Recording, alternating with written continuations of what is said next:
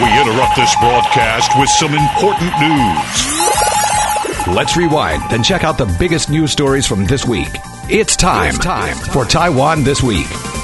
Good evening and welcome to Taiwan This Week with me, your guest host, Ross Darrell Feingold. I'm joined in the studio this evening by Dimitri Bruyas from the Now Media China Post. Good evening, Dimitri. Hi, good evening. And on the phone by Donovan Smith, ICRT's Central Taiwan correspondent.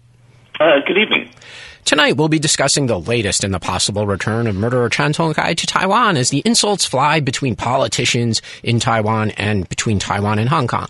A controversy over religious organizations providing course content to public schools. Multinational brands withdrawing from sponsorship of the upcoming Golden Horse Film Awards. Progress on U.S. weapon sales to Taiwan and Taiwan guava exports to the U.S. And objections to Chinese performing art groups coming to Taiwan.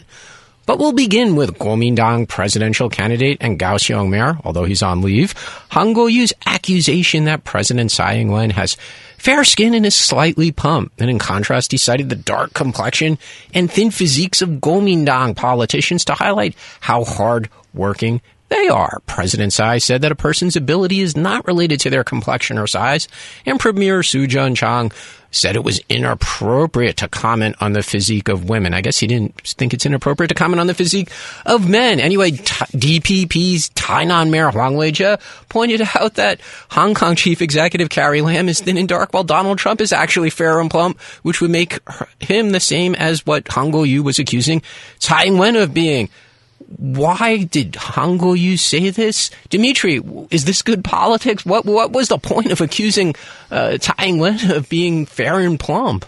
Well, we should say that the phrase is inappropriate at all. Okay, we shouldn't we shouldn't call people that way. But my guess is that the KMT candidate tried to emphasize the contradiction between the DPP today and 20 years ago, when opposition leaders were part-time doctors, farmers, and business people, and part-time politicians. Like in many countries around the world today, people have been wondering if leaders who often have no other professional experience other than working for the government understand the concerns of grassroots supporters.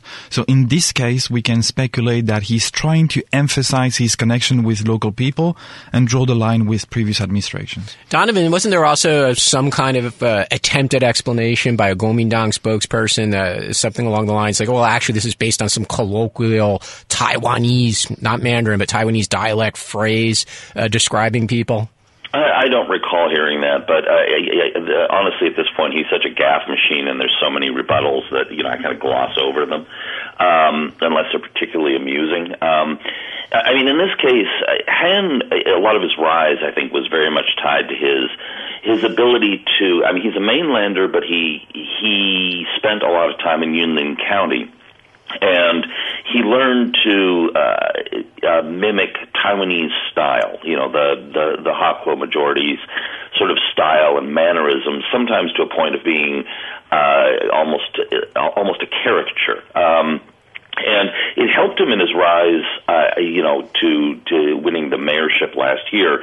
But I think a lot of people are sort of cottoned on to a lot of it's kind of fake now. Um, and this, I think, was one of his attempts at trying to regain that. Uh, you know, try and uh, self-identify himself as a you know by being thin and dark, he's suggesting that he's a farmer, he's a laborer, he's a fisherman, uh, to try and uh, you know build this image of him being uh, one of the people. Now, of course, that sort of ignores the fact that the vast majority of the people now uh, work in offices and uh, get plump. Um, you know, I think he was calling, you know, harking back to a, uh, images, you know, basically from the 70s. It's like he, you know, he sort of you know, he was channeling imagery and you know vocabulary from the seventies.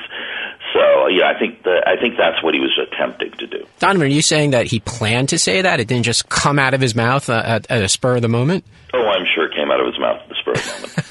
but but but Dimitri, interestingly, uh, although his poll numbers are frankly miserable, he he has a, a large gap between him and, and, and President Tsai. But it seems that some polls in recent days actually had the gap shrinking. So it's still big, uh, but it may have gone from like 13 or 14 points depending on the poll. Now it looks like it's more like 10 or 11 again, depending on the poll. Did this actually help him? Well, maybe he thinks that is going to help him, but uh, we still will have like three more months before the election. So it's too early, based on the numbers we see right now, to see the tr- the trend over the, the the long term. He has a gap. He has to fill that gap. When well, one of his strategies was to make bold comments like this this week. Well, we'll see if he d- tries again next week. So, Donovan, next week it might be a different strategy from bold comments. Well, I mean, I think at this point he's. He, I, I think, I think what it boils down to is he's feeling the pressure. Um, you'll notice starting um, a few months back, and it, it was really quite visible at the um, at, at his launch rally. Um, is that his strategy, his style has shifted dramatically. Uh, one of the, one of the things that I that I thought was actually kind of impressive about his run, uh, in, you know, for the mayorship, was his relentless positiveness when he won the Kaohsiung mayor. Um, he refused to attack Chen Chi-mai. He kept calling on people's better natures. He kept calling for um, hope, and he talked about you know prosperity and how things would get better, and he refused to go negative. Um, I think that he's been you know relent- relentlessly hit by the press.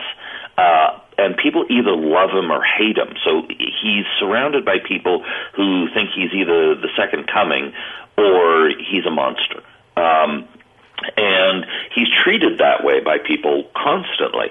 And I think the pressure's getting to him. He started to go very negative. He started. He started. He's starting to openly swear. Um, he's finally decided to double down on the fact that he drinks uh, and uh, you know fools around. Um, so he's he's shifted strategy, and I think his he's starting to become combative and lash out, and so I think he's becoming even more unpredictable right now. Uh, I'm impressed that you uh, described it as as actually being a strategy. Did uh, Dimitri is this strategy going to work? Talking about uh, drinking and uh, doubling down on the negativity. Well, he has to keep on emph- emphasizing his close connection to the people. Well, he, we shouldn't call him a mainlander. He was born in Taiwan in Taipei County. He is 60 years old, so he's been here all his life. He's fluent in Taiwanese. He's very good at that, and there are many word plays you can do in Taiwanese. So, well, we can also say that he was, he's under constant pressure from the ruling party. The prime minister, the deputy premier, they're hitting at him every day. So I think he tried to hit back and maybe he just overplayed his game.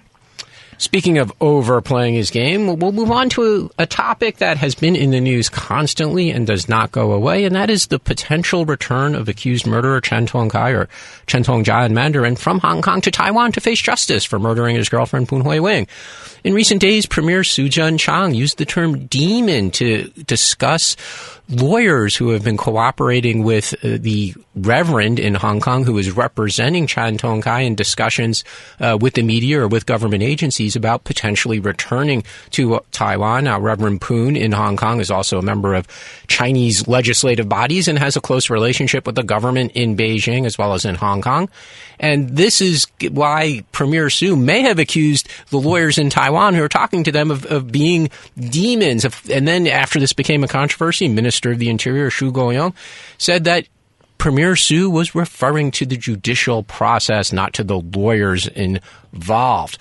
Why has this now become an issue of demons and, and political accusations and insults going back and forth, Donovan? Uh, well, a fear. Um, there, there's a there's a lot of fear and confusion surrounding, you know, why um, Chan would be willing to come back uh, to, to Taiwan to face the trial. I mean, fundamentally, this comes down to. So here's a guy who allegedly, and I believe by his own confession, um, killed his girlfriend in Taiwan, fled back to uh, and you know Hong Kong couple he kills his girlfriend, dumps her, uh, kind of a vicious thing, uh, and he returns to Hong Kong. He's jailed for the credit card thing, uh, for using her her credit card, so essentially money laundering, I believe is what they called it. Um, he's put in jail for I think it was 19 months.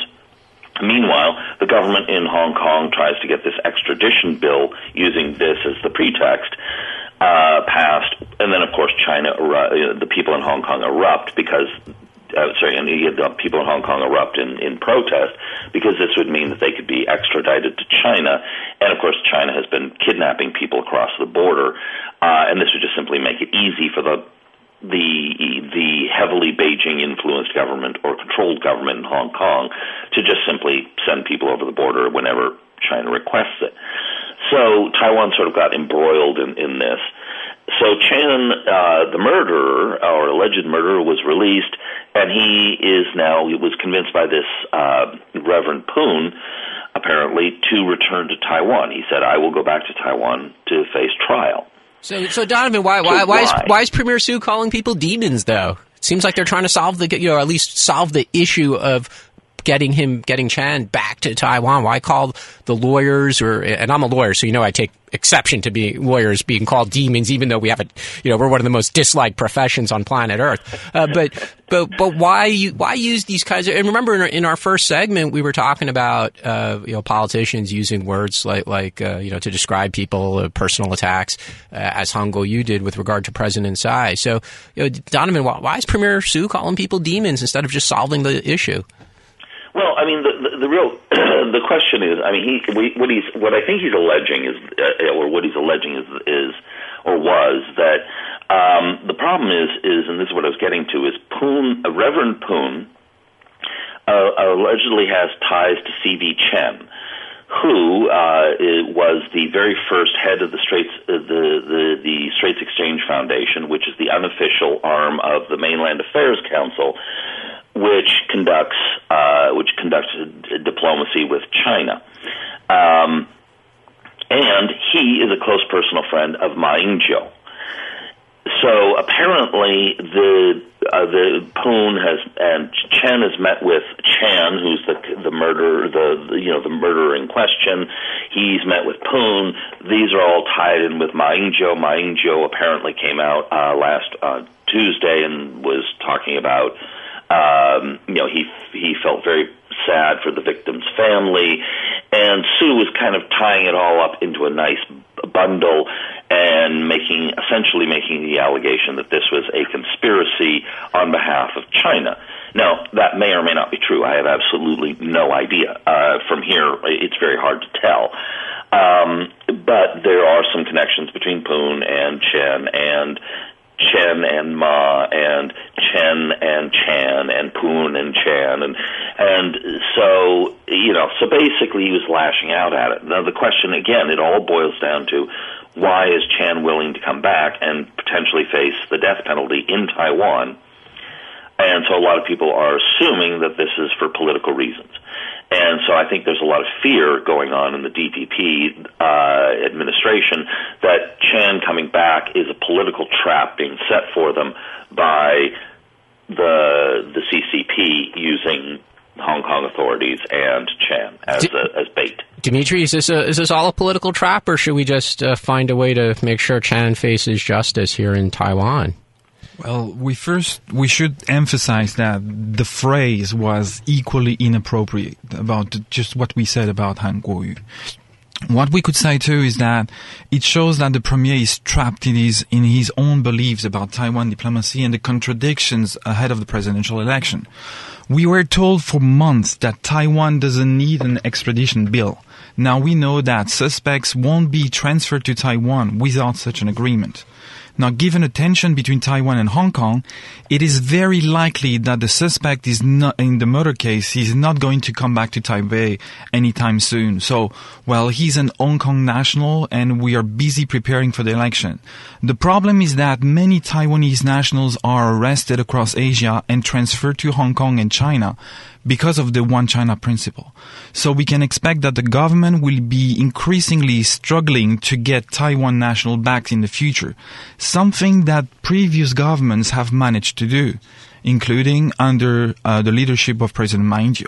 Now, I think it's over the top now to blame CV Chen and blame Ma Ying-jeou for trying to solve this issue under the table through proper diplomatic channel. So, well, the government doesn't have an answer to our problem. So that's, I think, the biggest problem. And speaking of demons and things of that nature, uh, in the news this week was several city, city councilors had raised concerns about an organization called the Rainbow Family Life Education Association, who deploys what are known as rainbow moms into public schools to teach students about things of a religious nature, even though it's called a character and life education course, and hundreds of schools across Taiwan may have been impacted by these courses uh, that may be teaching children about a religion that their parents might not necessarily approve of the children being influenced this way, certainly in public schools. Dimitri, uh, I know you come from France where separation of church and state is taken quite seriously.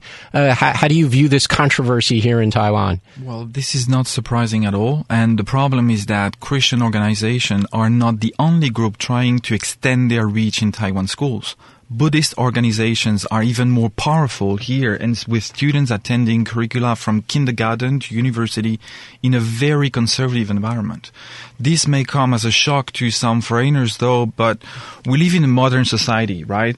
Uh, but we shouldn't get fooled by the electric scooters, uh, the 7-Elevens and the annual gay pride.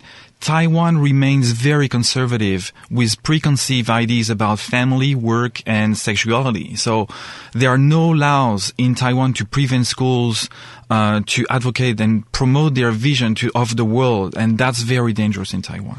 Donovan, are the Rainbow Moms on patrol in Taichung too? Yes, apparently. Um, yeah, they're they I believe they are a nationwide thing. Um, it, it, I think Taiwan really needs to stop and think about what goes into the schools and what doesn't. Um, I, you know, it, overseas there are, you know, the, the the concept as you brought up of you know a separation between uh, church and state. Um, uh, there are usually clear line, or traditionally at least, there were clear lines between what was acceptable and what was not acceptable to bring into schools.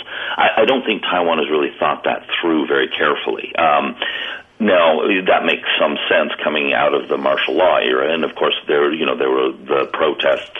Uh, the you know uh, when the Ministry of Education was occupied a few years back during the Ma administration over the history curriculum. Um, so, uh, you know, it, it's a contentious issue, um, and schools, I think, you know, being hard pressed for a, a variety of reasons. They, you know, they they they they perhaps saw these uh, rainbow moms is constructive and parents being involved, and that's a good thing. Uh, but they definitely had an agenda. That that's quite clear. And so what they maybe they knew or maybe they didn't know, but they were letting in people with an agenda to basically, uh, you know, to try and force that agenda on the children. So they need to. I think there needs to be some thought given on the part of the authorities here to what's acceptable to allow into schools and what's not. Dimitri, you mentioned uh, you know, advances in LGBT rights here in Taiwan, and of course, uh, marriage equality is is one that uh, the audience will be aware of. It got global media attention when it was finally passed into law earlier this year, and then there was the the parade recently, which was well attended, and people were talking about the success of marriage equality, but um, some of the other issues that still remain unresolved. It seems very ironic that the name of this organization uh, you know, includes the word rainbow, and the, the, these teachers or, or, these instructors who are going into schools are known as rainbow moms. So, uh, why why are we still struggling with these issues in, in Taiwan? Uh, is it is is it is it really the the case that Taiwan's as conservative as you indicated? Well, I think so. It's a, uh, and it's also sometimes very hard to debate and to ask questions and, and have a decent conversation with some people in Taiwan. Um, well, to debate and it's a, it's a training. Uh, you have to learn that, and you learn that at school. How do you interact with other people and respond properly in a proper manner? And sometimes we feel that we can see that young people they strongly believe in in uh, whatever, but they can't they can't accept other people's ideas. And, and that extends to the government and what we see every day at the legislative Yuan. People arguing endlessly, but being unable to have a decent conversation on very important issues like the school, the, the, problem at the school. Donovan, as you know, a lot of controversies in Taiwan get, get resolved, and you were saying, you know, we got to think about how to maybe fix some of these shortcomings and, in how things are discussed in schools, they get resolved by introducing new regulations and laws that are kind of, I would say, overwritten right into some kind of laborious detail, even though it's written unclearly. Are we are we going to uh, conclude this controversy by new regulations and laws banning these kinds of groups from schools? I, I think clear. I think clarity is important. Um, a lot of adding a whole load of regulations. I don't think really is the is, the goal here. I think the goal would be a set of principles, uh, a sense, uh, you know, sort of guiding principles. Like, as you know, separation of church and state is a fairly clearly understood principle. You don't have to sit down and write this long code legally going, you know, describing. Okay, well, if this kind of group comes in, or then, uh, you know, codifying it. You, you know, there's there's a generally it's widely understood now. The courts have to clarify that on occasion, but. Um, you know, so, so, you know certain principles. Now, the choice of the name Rainbow Moms was obviously deliberate. The um, uh, the you know this comes out of the anti uh, marriage equality movement, which was heavily coached by uh, overseas um, religious groups, mostly Christian, uh, who came in and, and provided support, and they were backed by a lot of money. Uh, most notably, I think HTC Cher Wang, uh, who funded a lot of the you know this support coming in from the outside, and so they they, they you know they they they used the language, you know they intentionally took the language uh, of their opposition to appear more friendly and less harmful. Uh, I think was the was the goal there. But uh, the, uh, fundamentally, yes, I, I think a set of, of principles on what's acceptable and what's not in terms of, of behavior and what allows into school rather than a detailed laundry list of regulations would make more sense. Speaking of principles, one of our principles is to share some important commercial messages at this point, so we will take a short break.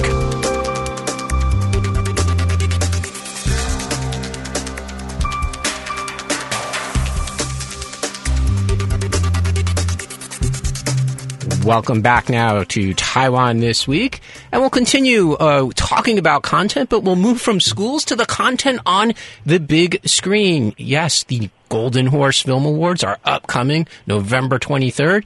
And just like last year's ceremony ended in controversy, we already have controversy before it even begins with advertisers pulling out under pressure from China in recent days. Maserati pulled out and All Saints, a fashion brand from the UK, also pulled out. And the, as companies, multinational companies often do in these situations, they issue a statement saying how they support the one China principle or Chinese sovereignty and basically say things to the effect of how much they love China and they would never do anything to offend the sensitivities of the Chinese people very similar to the situation that NBA was in a few weeks ago over Hong Kong. Clearly, this is all about, again, the principle of making money. Dimitri, Maserati, did they do the right thing? Well, they had no other options. But I think this is another sad example of how sovereignty has become the benchmark in Taiwan society, ranging from trade to people, people to people relations, educational exchanges and diplomacy. This, the show used to be the most prestigious and respected film awards in the Chinese speaking film industry.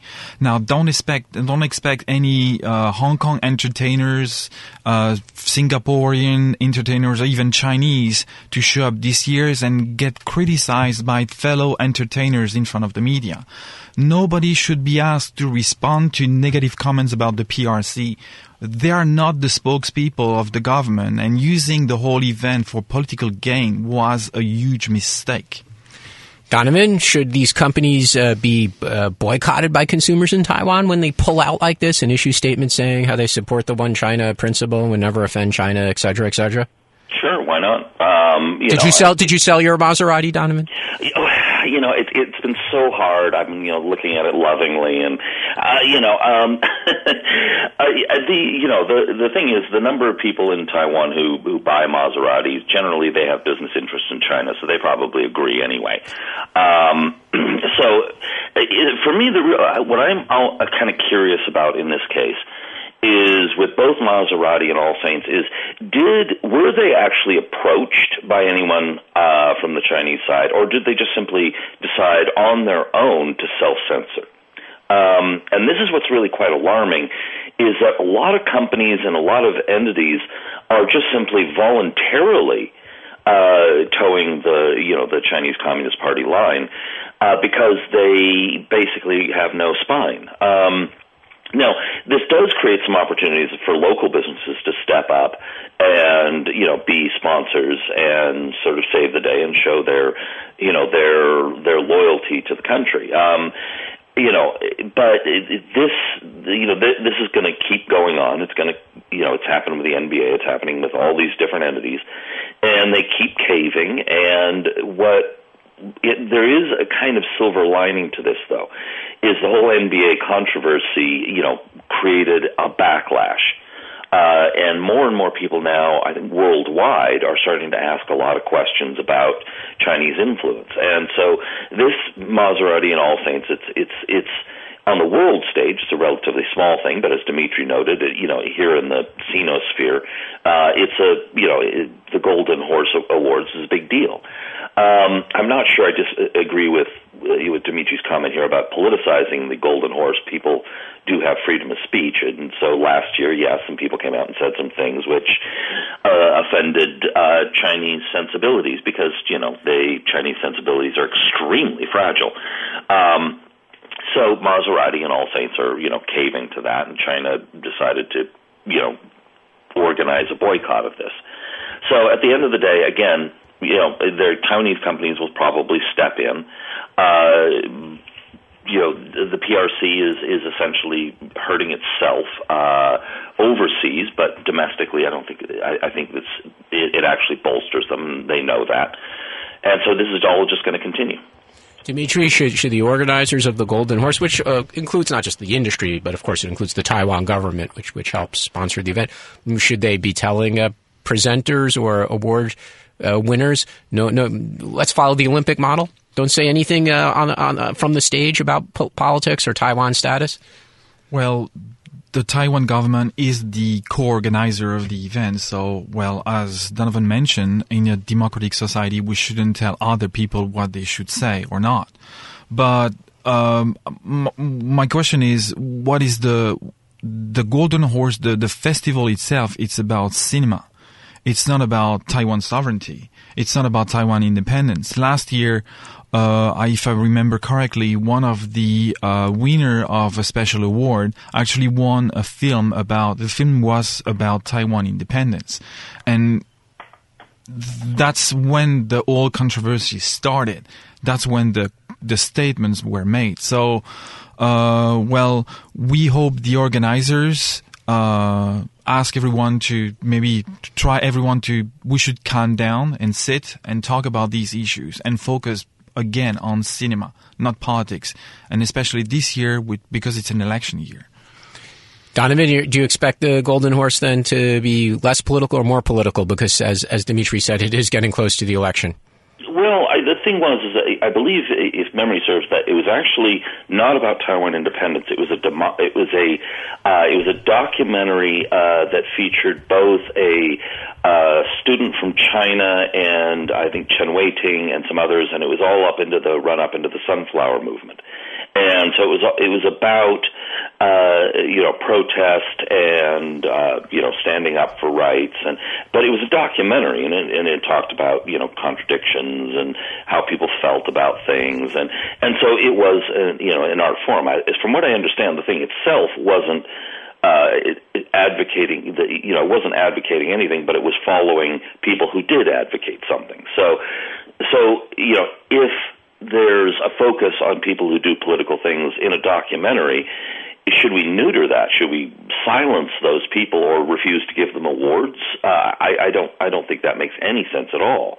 Uh, this was, you know, uh, from what I, I haven't actually seen it, but from what I understand, it was a, it was a thoughtful look at people who had gotten caught up in uh, a big social movement, which is, I think, important to document. And we'll move on from the battle of the, the screens and award ceremonies to the battlefield. In recent days, Taiwan uh, government officials have said that the United States is preparing to uh, issue a letter of offer and acceptance with regard to the proposed purchase of M1A2 Abrams tanks, anti tank missiles, Javelin missiles, and surface to air Stinger missiles for a deal worth over $2.2 billion. The Legislative Yuan also approved a budget of about $8 billion US dollars to purchase the 66 F-16 fighter aircraft. So much progress on weapon sales from the U.S. to Taiwan. But in the same week, the Taiwan government was also proudly sharing the news that the U.S. and Taiwan reached agreement on an operational work plan to sell guavas from Taiwan to the United States and a associate director of the U.S. Department of Agriculture Research Service was in Taiwan for a visit, which Taiwan media called a breakthrough as far as level of seniority of U.S. government officials. Donovan, do we seem to have a mismatch here between talking about guavas and, and, and weapon sales? well, they have to, you know, the they're all sort of part of a, a broader picture of deepening ties. I, I think that's really what they're kind of, kind of trying to go for.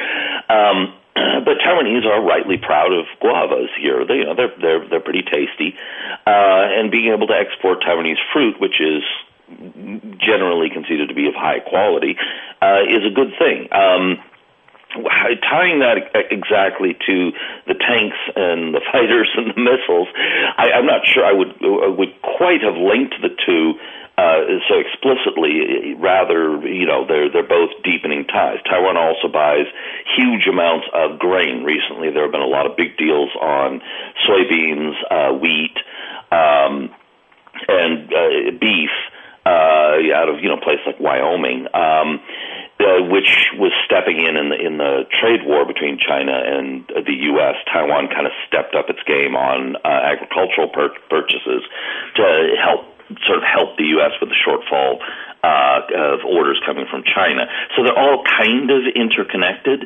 Um, but I suspect that the guava thing, you know, went through dip- regular diplomatic channels, whereas the, the the tanks and the missiles, all the military kit, a lot of that is heavily influenced by uh, the the U.S. Congress. Uh, putting pressure on the administration uh, in concert with some pro-Taiwan people within the administration who, who want to see this go forward. So I think I, I think the the political apparatus that pushed forward the the tanks and the fighters, and that which pushed the guavas on the other hand were it kind of went through different channels but overall you could i suppose link them in, in improving ties. Uh, dimitri are, are ties uh, are, are, they in the, the place where they should be as far as are they being even? I mean taiwan has a trade surplus but the, their reliance on the us you know, as as illustrated by these news about uh, weapon sales and budgets. I mean the, the defense and political reliance on the U.S. now seems to be so much more important than even the business relationship or Taiwan's relationship with, with other potential partners. Well, we do understand the importance of feeling safe, and there is no point, but there is no point in entering in a in an arm race, a very expensive arm race with China. Uh, we produce indigenous missiles, indigenous firefighters. Uh, we've produce uh, our own military equipment at a very, very hefty price. Uh, I don't know if you remember 20 years ago when Taiwan successfully bought the Mirage 2000 for France. Everybody was so ecstatic about it. Well, uh, 20 years later, we need to buy new planes because planes don't last forever. Now we're going to spend another 250 billion NT dollar on military equipment. Well, a few minutes ago you mentioned that schools let religious groups teach in public schools because they don't have any money. So why don't we allocate budgets to these schools and try to solve real problems that impact people's life today? Air pollution, population aging, brain drain. Well, uh, I love those fancy, fancy planes, helicopters, but who is going to fly these planes in 20 years from now because Taiwan people don't want to have kids. Well, if the United States want us to pay for these military equipment with guavas, poil pala, I would love it. But you have to pay that in US dollar and we cannot afford it. We cannot afford it. we can't afford to get killed either. Uh, China is, is an existential threat. There's absolutely no way that we can't, uh, you know, ignore that. China is, has explicitly not ruled out the use, the use of force against Taiwan, what? and Xi Jinping is upping his game, talking about, uh, you know, what he calls reunification. Um, if Taiwan doesn't prepare to defend itself, then you know that is suicidal. All the other issues that you brought up are absolutely correct. However, none of those things necessarily are going to lead to an invasion. Uh, the you know the the weapon sales. I mean, there can be a lot of arguing over which weapon systems make sense, which ones don't. Um, but fundamentally, you know, Taiwan just can't simply not arm itself when you know China is going to you know is threatening an invasion, um, and it's becoming more and more explicit and more and more threatening and to, to do so, and to you know to make it worse you know, Taiwan can't win an arms race, but what it can do is because the, the, the number of beaches uh, that are accessible and the airspace and, of course, the channel itself is extremely turbulent, the, the time window and the physical uh, ac- access points into Taiwan are very limited. So Taiwan does not have to win an arms race. All it has to do is have enough armaments, strong enough armaments, to hold off China and to annihilate them through these very narrow time and physical space windows, which China can can feasibly try and invade Taiwan. So the weaponry needs to be bought. Again, we could argue about you know whether these particular weapons are the right choices, but the, whether or not you know fundamentally Taiwan needs to arm itself, I think it's without question. Well, I understand your point, but what can 66 airplanes, uh, what 60 helicopters can do against China? Well, we understand, and uh, we are. I think we're all confident in Taiwan military to protect Taiwan. But at one point, uh, are we solving any issues right now? No. We see uh, at least once a week, we see those uh, stories on the media in major publications about can Taiwan withstand an invasion from China? Can Taiwan protect itself against China? Well, the answer is yes, but it's inappropriate in an election time like now to play the Chinese drum again and again. We understand the need to equip ourselves if we should buy the weapons we need, but well, these are very expensive. This is very expensive equipment. And at one point, we have to ask ourselves, is it fair to borrow 250 billion NT dollar knowing that the future generation will have to pay to reimburse that? So, uh, when are we going to stop? Well, I hope after the election. Speaking of Chinese drums, uh, before we go, according to press reports this week, a touring uh, performance group sponsored by the, this is a mouthful, All China Federation of Returned Overseas Chinese, which is part of the United Work United Front Work Department of the Communist Party has received visas to come to Taiwan and perform, but there was controversy over the leadership, and one of the leaders of the group was not given a visa. And this is consistent with what we've been talking about on this program? Should we even be allowing Chinese artistic groups to come to Taiwan? Is there a risk or is there no risk? Are they going to brainwash the audience just like some people are afraid that those religious uh, rainbow moms might be brainwashing students? So, uh, Donovan, to be consistent with the themes we've been talking about in this show, including the, the Golden Horse Award controversy as well, should we even be letting these groups into Taiwan to perform? Um, I, I think a distinction needs to be made between things that are for children and things that are for adults. Um, if I, you know an adult organization inv- inv- and they're pro, you know, pro China or pro unification, and they want to invite these groups over for their own uh, gratification, and they're adults, that's one thing. Um, a lot of the student exchanges and a lot of the a lot of what the United Front is targeting, though, is children, youth, um, and that's an entirely different thing. I think once somebody is old enough to make up, you know, and educated enough to make up their own mind, I, I think that they should be able to decide whether or not they want to see or participate in or uh, be exposed to these things. So I, I think banning them for adults w- would be counterproductive.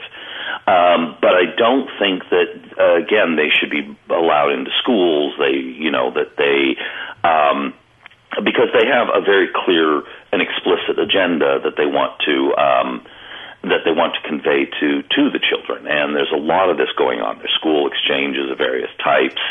Um, the the list of examples of this is, is you know we could go on for hours, but uh, but yet, but generally speaking, they do target children, and so the question is who and what uh, is a you know what is what is being targeted from the United Front side.